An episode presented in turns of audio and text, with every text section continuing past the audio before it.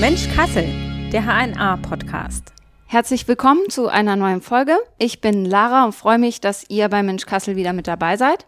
Heute geht es ums Thema Umweltschutz und dafür ist Jonas Göbel zu Gast. Hallo. Ja, vielen Dank, dass ich hier sein kann. Dankeschön. Ja, schön, dass du zugesagt hast. Ich habe überlegt jetzt äh, in der Vorbereitung, wie ich dich am besten vorstellen kann. Ist Umweltaktivist ein Wort, wo du sagst, ja, da kann ich mich gut mit identifizieren oder eher nicht so?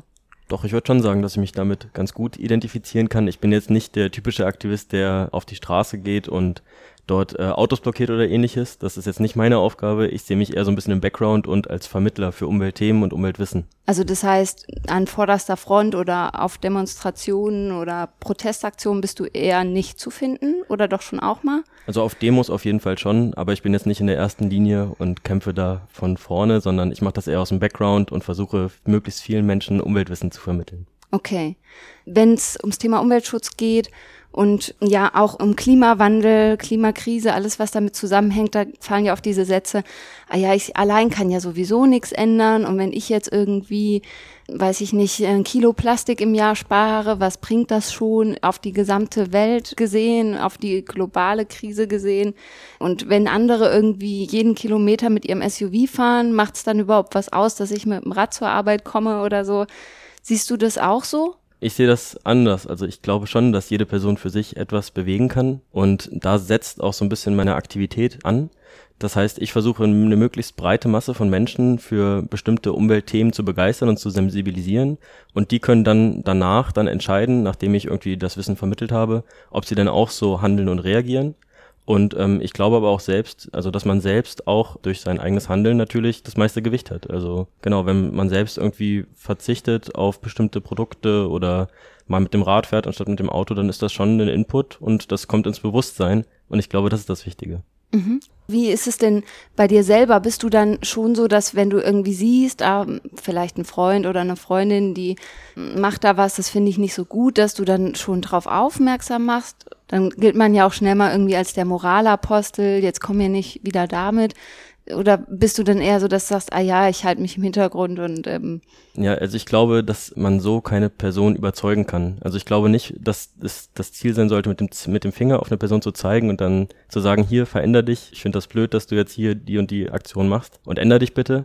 Ich glaube, so wird man die Leute eher verkraulen und ähm, nichts erreichen. Ich versuche irgendwie Angebote zu schaffen und Alternativen darzulegen und zu sagen, ja, hier, das und das geht auch, vielleicht nicht mit dem Auto, sondern mit dem Bahn oder mit dem Fahrradfahren. Das sind die Möglichkeiten und der Person dann offen zu lassen, wie sie sich entscheidet. Und wie ist so deine Wahrnehmung? Bringt es was? Reagieren die Leute darauf dann auch eher und überlegen vielleicht auch eher mal, ah, was kann ich in meinem Leben konkret ändern? Natürlich biete ich nicht nur die Alternativen, sondern versuche das auch mit Fakten zu hinterlegen. Also das heißt, ich gebe dann eine bestimmte ja, Fakten noch dazu. Und mhm. dadurch, dass ich dann schon so ein bisschen sage, das ist eher besser, das ist eher schlechter, da bringe ich natürlich eine Wertung mit rein ja. und eine Empfehlung, klar. Aber am Ende sind die Personen selbst dann verantwortlich, was sie daraus machen. Und diese Eigenleistung, die überlasse ich den Personen, einfach auch wegen den angesprochenen Punkten, dass ich nicht mit dem Finger auf die Person zeigen möchte und sie zu einem Wandel zwingen möchte. Genau, also so versuche ich das. Okay. Du hast ja auch diese Aktion gestartet jetzt als ein Beispiel, dass du Zigarettenstummel gesammelt hast. Ziemlich viele, mehrere zehntausend Stück von der Straße aufgehoben. Ist es was, was zufriedenstellt? Oder, also ich stelle es mir irgendwie auch ein bisschen frustrierend vor, weil für jeden Stummel, den man aufsammelt, wirft woanders wieder einer seine aufgerauchte Kippe weg und dann liegt es doch wieder rum. Wie hast du das wahrgenommen? Ich glaube, wenn ich das nur für mich machen würde und dann selbst dann irgendwie 10.000 Zigarettenstummel sammeln würde, ohne das irgendwie öffentlichkeitswirksam zu machen, dann wäre es, glaube ich, sehr frustrierend, weil dann würde ich kaum Menschen damit erreichen, mit dem, was ich tue. Und ich habe dann versucht, in Form von kurzen Videos und Beispielen zu zeigen, oh, in der Straße liegen 500 Zigarettenstummel in einem kleinen Abschnitt von 200 Metern und das ist doch irre viel. Muss das denn sein? Und hier sind doch auch vier Mülleimer in der Straße. Warum nutzt man die nicht? Und so habe ich versucht, dann gleichzeitig mit dieser Sammelaktion auch ein Bewusstsein zu schaffen, dass es eben Alternativen gibt, die Zigaretten nicht unbedingt wegzuschmeißen, wahllos auf die Straße, sondern gezielt in Aschenbecher, in Mülleimer und so weiter. Okay, also du zeigst dann schon eher solche Alternativen auf, anstatt zu sagen, hör auf mit dem Rauchen. Genau, also das sehe ich nicht als meine Aufgabe, die Person zu überzeugen, dass sie mit dem Rauchen aufhören soll. ich erzähle, warum es schlecht ist, Zigaretten in die Umwelt zu werfen. Das hat diverse negative Faktoren. Und gebe dann eine Handlungsempfehlung, indem ich dann sage, ja, warum in die Natur, es geht doch auch in den Mülleimer. Zigarettenstummel, warum, vielleicht kannst du mal erklären, warum ist das ein Problem? Man denkt ja erstmal so, ah ja, das ist ja irgendwie so bräunlich, sieht aus wie Erde schon fast und zersetzt sich doch bestimmt ganz schnell. Ja, genau. Also in den Zigarettenstummel, da ist ja der Filter drin und da sind ja alle Stoffe drin, die nicht in den menschlichen Körper sollten. Mhm. Und das verrät ja schon so ein bisschen, dass es nicht so ganz so gesund sein könnte, was, was da drin ist in diesem Zigarettenstummel. Und tatsächlich sind bis zu 6000 verschiedene Chemikalien in so einem Filter. Und einige davon sind krebserregend, sind ja äh, verändernd, verändern die Bodenstruktur und so weiter. Und deswegen ist es wichtig, dass diese eben nicht in der Umwelt landen und das Grundwasser oder das Regenwasser kontaminieren und den Boden kontaminieren, sondern dass diese eben zielgerichtet weggeworfen oder entsorgt werden in den Möglichkeiten, die einem geboten werden, wie Mülleimern oder ähnlichen Dingen. Und macht es dann einen Unterschied, ob ich die Zigarette im Wald, also gut, im Wald ist, ist es vielleicht auch nochmal ein krasserer Faktor, gerade jetzt vielleicht auch mit der Trockenheit, dass ich dann auch noch einen Brand verursachen könnte, aber auch am Strand oder so, wo ich es halt direkt in der Umwelt entsorge, als zum Beispiel in der Stadt, ich sage jetzt mal auf einer Fläche, wo nur Asphalt ist, und dann denke ich mir, ach ja, die Stadtreiniger kommen ja dann irgendwie und äh, sammeln das dann eh mit ihren Fahrzeugen auf. Macht das auch nochmal einen Unterschied? Für mich macht das keinen Unterschied, weil ja auch Tiere zum Beispiel in Kontakt kommen mit den Zigarettenstummeln, die gibt's ja auch in der Stadt. Das Regenwasser, was dann auf die Straßen ja, regnet, das kommt auch in Kontakt mit den Zigarettenstummeln, geht dann in die Kanalisation. Die Kläranlage hat dann mehr Aufwand, weil ja diese Filter und das, was in den Filtern drin ist, auch gereinigt werden muss ist es nicht auszuschließen, dass ein Teil der Zigarettenstummel durch den Wind dann doch in der Natur landen. Also für mich spielt es keine Rolle, wo man das äh, Ding achtlos hinwirft, sondern eher, dass man es nicht machen sollte und dass man die Möglichkeiten, die es gibt, nutzt. Okay, also einfach eine ordnungsgemäße Entsorgung, wie bei allem anderen Müll im Prinzip auch. Genau, das ist, ich glaube, das ist ein ganz wichtiger Punkt, weil es ist ja eine bewusste Entscheidung oder vielleicht für viele Menschen gar nicht mehr so eine bewusste Entscheidung, sondern eine unbewusste. Viele werfen das Ding weg, ohne überhaupt darüber nachzudenken. Und ich möchte da anknüpfen, dass man wieder drüber nachdenkt und und sagt, ja, meine Snickers-Verpackung schmeiße ich auch nirgendwo hin, sondern auch in den Müll und in Zigarettenstummel eben auch. Mhm. Also das Thema Nachhaltigkeit ist ja irgendwie was, das wird immer wichtiger, rückt immer mehr ins Bewusstsein, aber es gibt natürlich auch immer mehr, die da vielleicht mit aufspringen und sagen so, ja, mein Produkt ist jetzt auch grün und grüne Verpackung, grüner Inhalt. Manchmal ist es dann auch vielleicht nur Greenwashing. Hast du manchmal die Sorge oder siehst du das auch so, dass es vielleicht nur ein Trend ist, der irgendwann wieder abebben könnte und dann auch aus dem Bewusstsein dadurch verschwindet? Also ich glaube auf jeden Fall, dass es ein Trend ist, der auch gerade natürlich irgendwie stark zunimmt und dass Produkte zum Beispiel damit beworben werden, dass die immer recycelfähiger sind oder dass da keine Kunststoffe drin sind überhaupt in irgendeiner Creme oder ähnliches das sehe ich schon, dass es diesen Trend gibt. Und ich glaube, dass es natürlich irgendeine Konsumstrategie ist. Das heißt, dass diese Konsumgesellschaft befriedigt wird, dadurch, dass das Thema der Nachhaltigkeit so ähm, attraktiv ist aktuell und viele das erstmal mit was Positivem verbinden. Und das ist natürlich ein Verkaufsmittel, dann, wenn man mit solchen Dingen wirbt. Ich sehe da eine ganz klare Gefahr, weil eigentlich ist die richtige Richtung wäre es zu verzichten und sich nicht unbedingt jedes Produkt zu kaufen, auch wenn es nachhaltig ist. Besser ist ein Produkt gar nicht zu kaufen. Ja, das stimmt. Auch ein fair hergestelltes T-Shirt muss irgendwie vielleicht gebleicht werden oder ja, gefärbt werden, was immer irgendwie Chemikalien verursacht. Und da ist natürlich dann irgendwie vielleicht das Kleidungsstück, was ich nicht gekauft habe, viel nachhaltiger als zehn faire Shirts oder sowas. Hundertprozentig, so ja. sehe ich das auch. Trotzdem ist es ja irgendwie dieses Thema Verzicht oder Verbote nennen es dann manche auch, ist ja irgendwie auch voll emotional geladen. Also viele sagen dann, nein, ich lasse mir irgendwie meine Wurst nicht verbieten und äh, die Fahrt mit meinem Auto schon gar nicht. Stößt du dann auch manchmal so auf Blockaden oder Menschen, die dann halt vielleicht komplett dicht machen, weil sie denken, nee, auf so Verbote habe ich einfach keinen Bock? Ja, also klar, da stößt man drauf und ähm, wenn ich irgendwie bei Instagram einen Beitrag teile zu einem sehr sensiblen Thema, zum Beispiel zum Thema Autofahren oder Verkehrswende oder ähnliches, weil das ist schon sehr emotional geladen, auch in der öffentlichen Wahrnehmung, dann sind da schon häufiger irgendwie Kritiker drunter, die dann da auch schreiben, dass sie das ganz ablehnen. Aber ich glaube, also der Großteil der Gesellschaft ist so im Mittelfeld und viele sind schon für diese Themen und es sind, gibt eben auch einen Anteil an Leuten, die gegen diese Themen sind. Und ich glaube, Personen, die generell schon gegen diese Themen sind, die kann man eh schwer überzeugen. Es geht eher darum, diese breite, graue Masse, nenne ich sie jetzt einfach mal, die in der Mitte schwebt und die sich nicht ganz entscheiden kann zwischen diesen beiden Extremen, dass man die für sich gewinnen kann. Und ich glaube, wenn der Großteil für dieses Thema ist, dann bekommt man auch die Einzelnen, die dann noch dagegen sind, einen Teil davon zumindest auch auf seine Seite. Wenn ich jetzt ans Thema Verkehr denke, du hast es gerade auch angesprochen, äh, wir hatten auch einen Gast hier im Podcast, der zum Thema Verkehr, Verkehrswende ähm, gesprochen hat und wir haben den Podcast auch beworben und da gab es bei Instagram und Facebook mega viele Kommentare. Also generell beim Thema Verkehr ist irgendwie immer so, dass die Leute sich streiten, dass sie dazu irgendwie total emotionsgeladene Debatten führen. Hast du eine Erklärung, warum das bei dem Thema so krass ist? Also ich frage mich das irgendwie immer wieder ich, ich, für mich ist das irgendwie erstmal gar nicht so, so verständlich, weil ich das nicht so emotional sehe. Aber für viele ist es das. Hast du eine Erklärung dafür? Das ist nicht ganz so leicht zu beantworten, würde ich jetzt auch nicht so pauschal mhm. beantworten können. Es gibt vielleicht ein paar Ansätze, die da irgendwie eine Erklärung erlauben. Beispielsweise, dass Deutschland ja schon als das Autoland angesehen wird und das ist ein unfassbar wichtiger Wirtschaftszweig auch. Ne? Viele Menschen arbeiten im Verkehrssektor, im bei Autoherstellern und so weiter. Das ist natürlich ein Arbeitsplatz, der als gefährdet dann dastehen würde, wenn jetzt auf Autos verzichtet werden würde oder ähnliches. Das ist natürlich auch nicht möglich, dann komplett drauf zu verzichten. Dann gibt's da das Thema Stadt und Land. In der Stadt ist es natürlich leichter, mit dem Fahrrad voranzukommen, als irgendwie aus der ähm, örtlichen Region 30 Kilometer um Kassel. Ich glaube, das, das darf man auch nicht unterschätzen, dass ja. die sagen, ja, wir sind abgeschnitten, wir sind abgehangen, wir können ja nur aufs Auto setzen, wir haben gar keine Wahl. Und das führt natürlich dann zu Emotionen. Mhm. Würdest du sagen, Kassel ist insgesamt eine grüne oder umweltfreundliche oder nachhaltige Stadt? Wie nimmst du das hier so wahr? Das ist äh, eine sehr, sehr gute Frage. Ich würde sagen, dass Kassel sich in eine positive Richtung entwickelt. Also beim Beispiel Verkehr, es gibt immer mehr Fahrradstraßen, es gibt Ideen, grüner zu werden. Kassel ist an sich, hat auch schon Glück durch diese hohe Parkdichte, dass es eh schon eine recht optisch schon grüne Stadt ist, die natürlich dadurch, dass es Parks gibt, auch ein bisschen kühler ist im Sommer als an, in anderen Städten, die wirklich nur so ne, aus Beton bestehen. Aber auch da ist natürlich Optimierungsbedarf. Ähm, manchmal, aber das ist natürlich auch schwer umzusetzen, fehlt so ein bisschen der Mut, glaube ich, Fahrradwege auch mal auf einer größeren Straße zu platzieren als in irgendeiner Nebenstraße, die dann eigentlich am wenigsten Konflikte mit sich bringt, aber dann für die Fahrradfahrende jetzt auch nicht unbedingt von Vorteil ist. Ja, also es ist, es ist gemischt. Ich glaube, die Richtung ist ganz gut, aber es geht natürlich auch irgendwie immer besser. Ja, das stimmt. Also auf einem ganz guten Weg vielleicht. Ja. Und dann gibt's ja auch oft diesen Streit um, was ist Wetter und was ist Klima. Also jetzt die Woche war es wieder sehr heiß. Dann sagen manche, ja, ist ja klar, ist eine Folge des Klimawandels. Sehen wir ja seit Jahren, dass es irgendwie immer wärmer wird. Und andere sagen, na ja, gut, Hitzewellen gab's irgendwie auch schon immer. Das ist jetzt nichts Besonderes. Wir haben Juli und da ist es eben heiß. Führst du auch diese Debatten, was ist Wetter, was ist Klima? Oder kannst du das immer gut trennen und gut einschätzen? Oder fällt dir das auch manchmal schwer?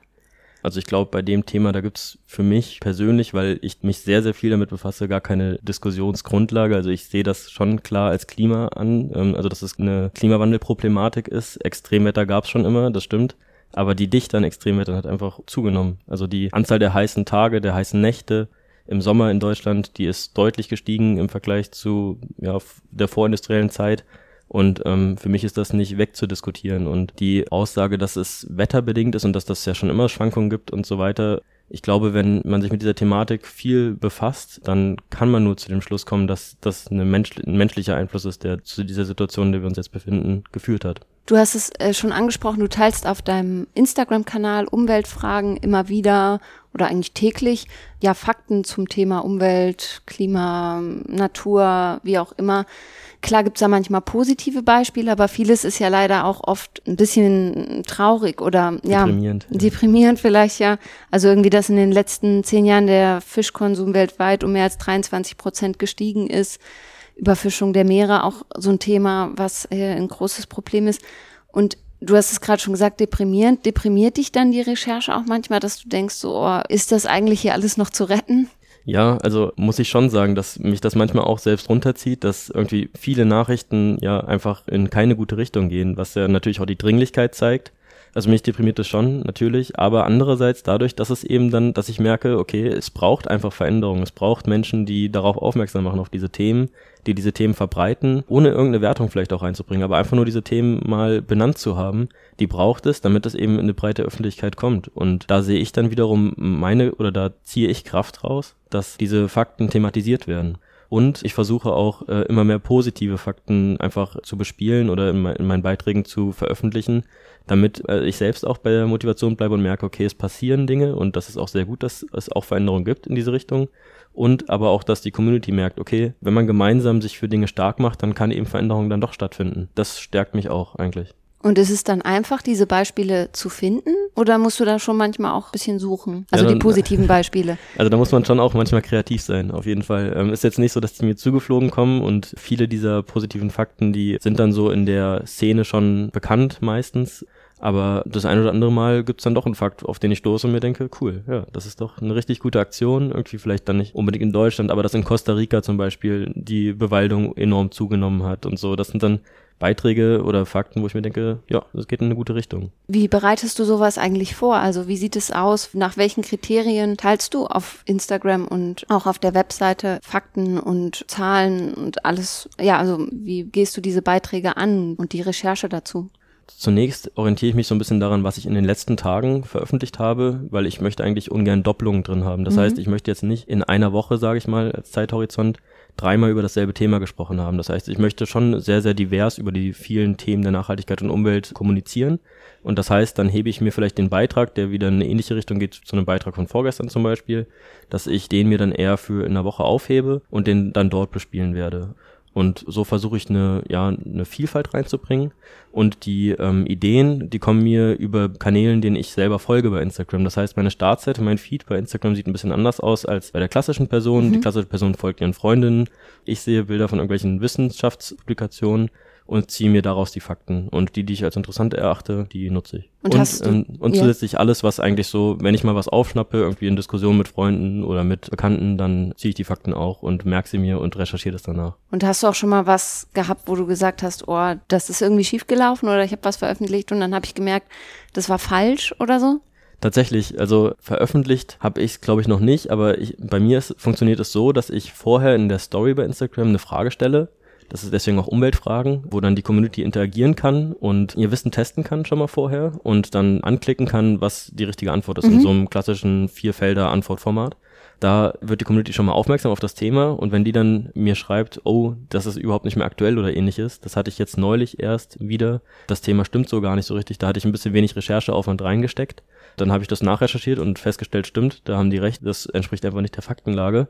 Dann korrigiere ich mich auch, schreibe dann in der Story, warum das falsch war, schicke den Link dann auch noch da rein in die Story, dass die Leute nachverfolgen können, warum das jetzt Quatsch war, was ich da vorher irgendwie hochgeladen mhm. hatte oder in der Story gepackt hatte. Und ich versuche da schon transparent zu sein und ich bin ja auch nur ein Mensch. Also, ja, total. Ja.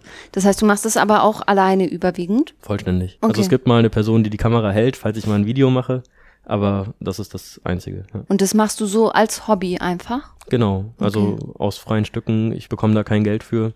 Mhm. Ja. Und dann, da hat sich einfach so, ist dann so mit der Zeit gewachsen. Ja, genau, richtig. Ja, ich glaube, mhm. was wichtig ist bei so einem Format wie Instagram ist, dass man eine Regelmäßigkeit hat, also sehr regelmäßig Beiträge postet und dass man sich natürlich so ein bisschen abhebt von den klassischen Formaten, dass mhm. man einfach gesehen wird in irgendeiner Form. Beruflich bist du ja auch in dem Bereich unterwegs, also Umweltingenieurwesen.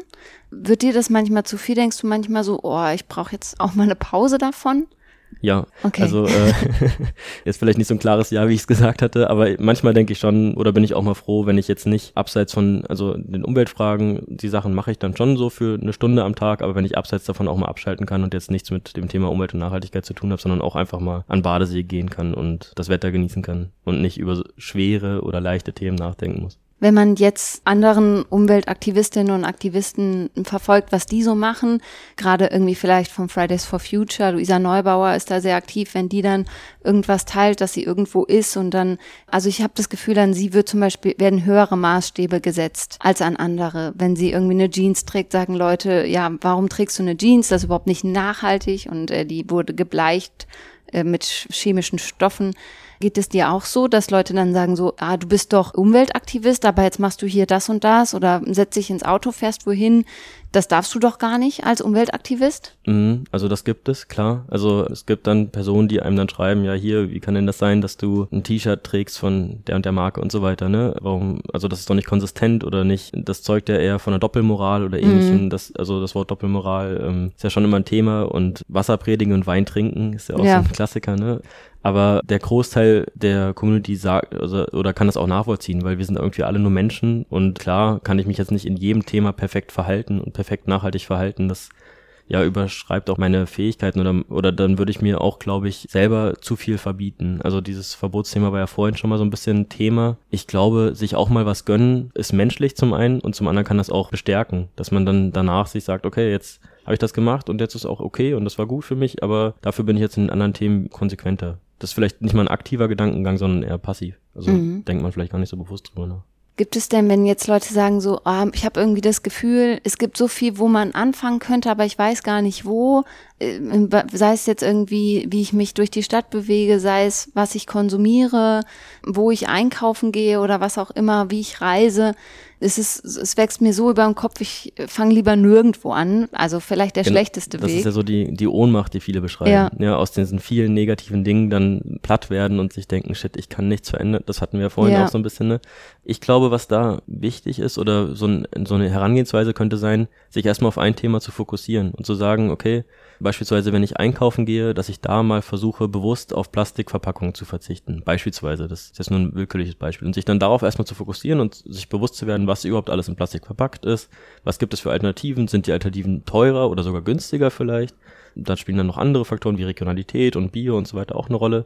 Aber vielleicht erstmal auf den Plastikkonsum konzentrieren und ich glaube automatisch, wenn man dann sich damit mal beschäftigt eine Zeit lang und erstmal nur wirklich dieses Thema betrachtet, fallen einem dann noch ganz, ganz viele weitere Dinge ein, und kann die auf einmal besser nachvollziehen, warum das vielleicht besser ist, dann so zu handeln oder so zu handeln. Und das kann dann ja dazu führen, dass man, dass das immer breiter wird, dieses nachhaltige Empfinden und man dann auf einmal dann auch auf Regionalität, auf Bio achtet beim Einkauf und auf Fair Fashion und so weiter. Okay, da hast du jetzt eigentlich perfekt schon auf meine Frage angespielt. Also ob du so vielleicht drei Tipps hast, wie man das dann angehen kann, wenn man diese Ohnmacht spürt. Also jetzt hast du es schon gesagt, einmal vielleicht auf eine Sache fokussieren erstmal und daraus dann vielleicht sich weiterentwickeln. Hast du vielleicht noch zwei andere Tipps? Hm, man kann zum Beispiel einen klassischen CO2-Fußabdruck sich mal online für sich selber durchführen und dann kann man sehen, in welchen Bereichen man besonders viel CO2 verbraucht. Mhm. Und ähm, da gibt es einfach so Websites, da, kann man genau, mal zum Beispiel beim oder? Umweltbundesamt, die machen, die haben mhm. da so einen Reiter und den kann man einfach mal machen, durchführen für sich und dann sieht man im Sektor oder da gibt es verschiedene Bereiche eben, mhm. wie zum Beispiel die Ernährung, der Konsum, das Wohnen und so weiter. Mhm. Und äh, da fällt dann einem dann vielleicht, wenn man das durchgeführt hat, auf, oh, bei dem Sektor Verkehr, da bin ich deutlich höher als der Durchschnittsdeutsche, mhm. Durchschnittsdeut die Durchschnittsdeutsche.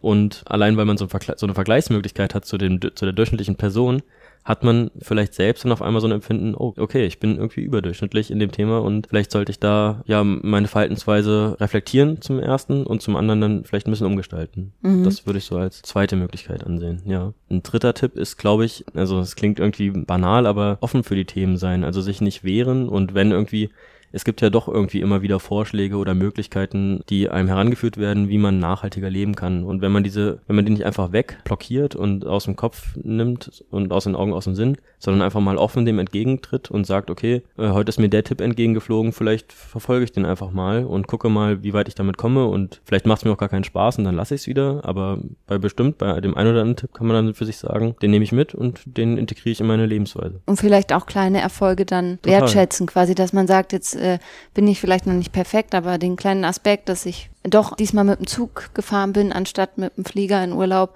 dass man dann das honoriert. Genau, oder einfach mal in der Kühltheke das vegane Schnitzel probiert hat und dann festgestellt hat, ja, schmeckt so ja gar nicht, gar nicht. Schmeckt ja gar nicht so viel anders. ja. Zumindest mal ausprobieren und offen sein. Ja, das ist, glaube ich, immer ein guter Tipp bei allem. Ja. Ja, vielen Dank, dass du heute da warst, Jonas. Sehr gerne. Dankeschön. Und vielen Dank, dass ich hier sein konnte. Ja, sehr schön. Und äh, an alle Hörerinnen und Hörer, vielen Dank, dass ihr bei dem Podcast wieder mit dabei wart. Wir freuen uns, wenn ihr den Podcast abonniert, teilt, bewertet oder was immer auch auf eurer Plattform möglich ist. Gebt uns gerne ein Feedback an digitalteam.hna.de und dann sage ich Tschüss und bis bald. Bis bald. Ciao.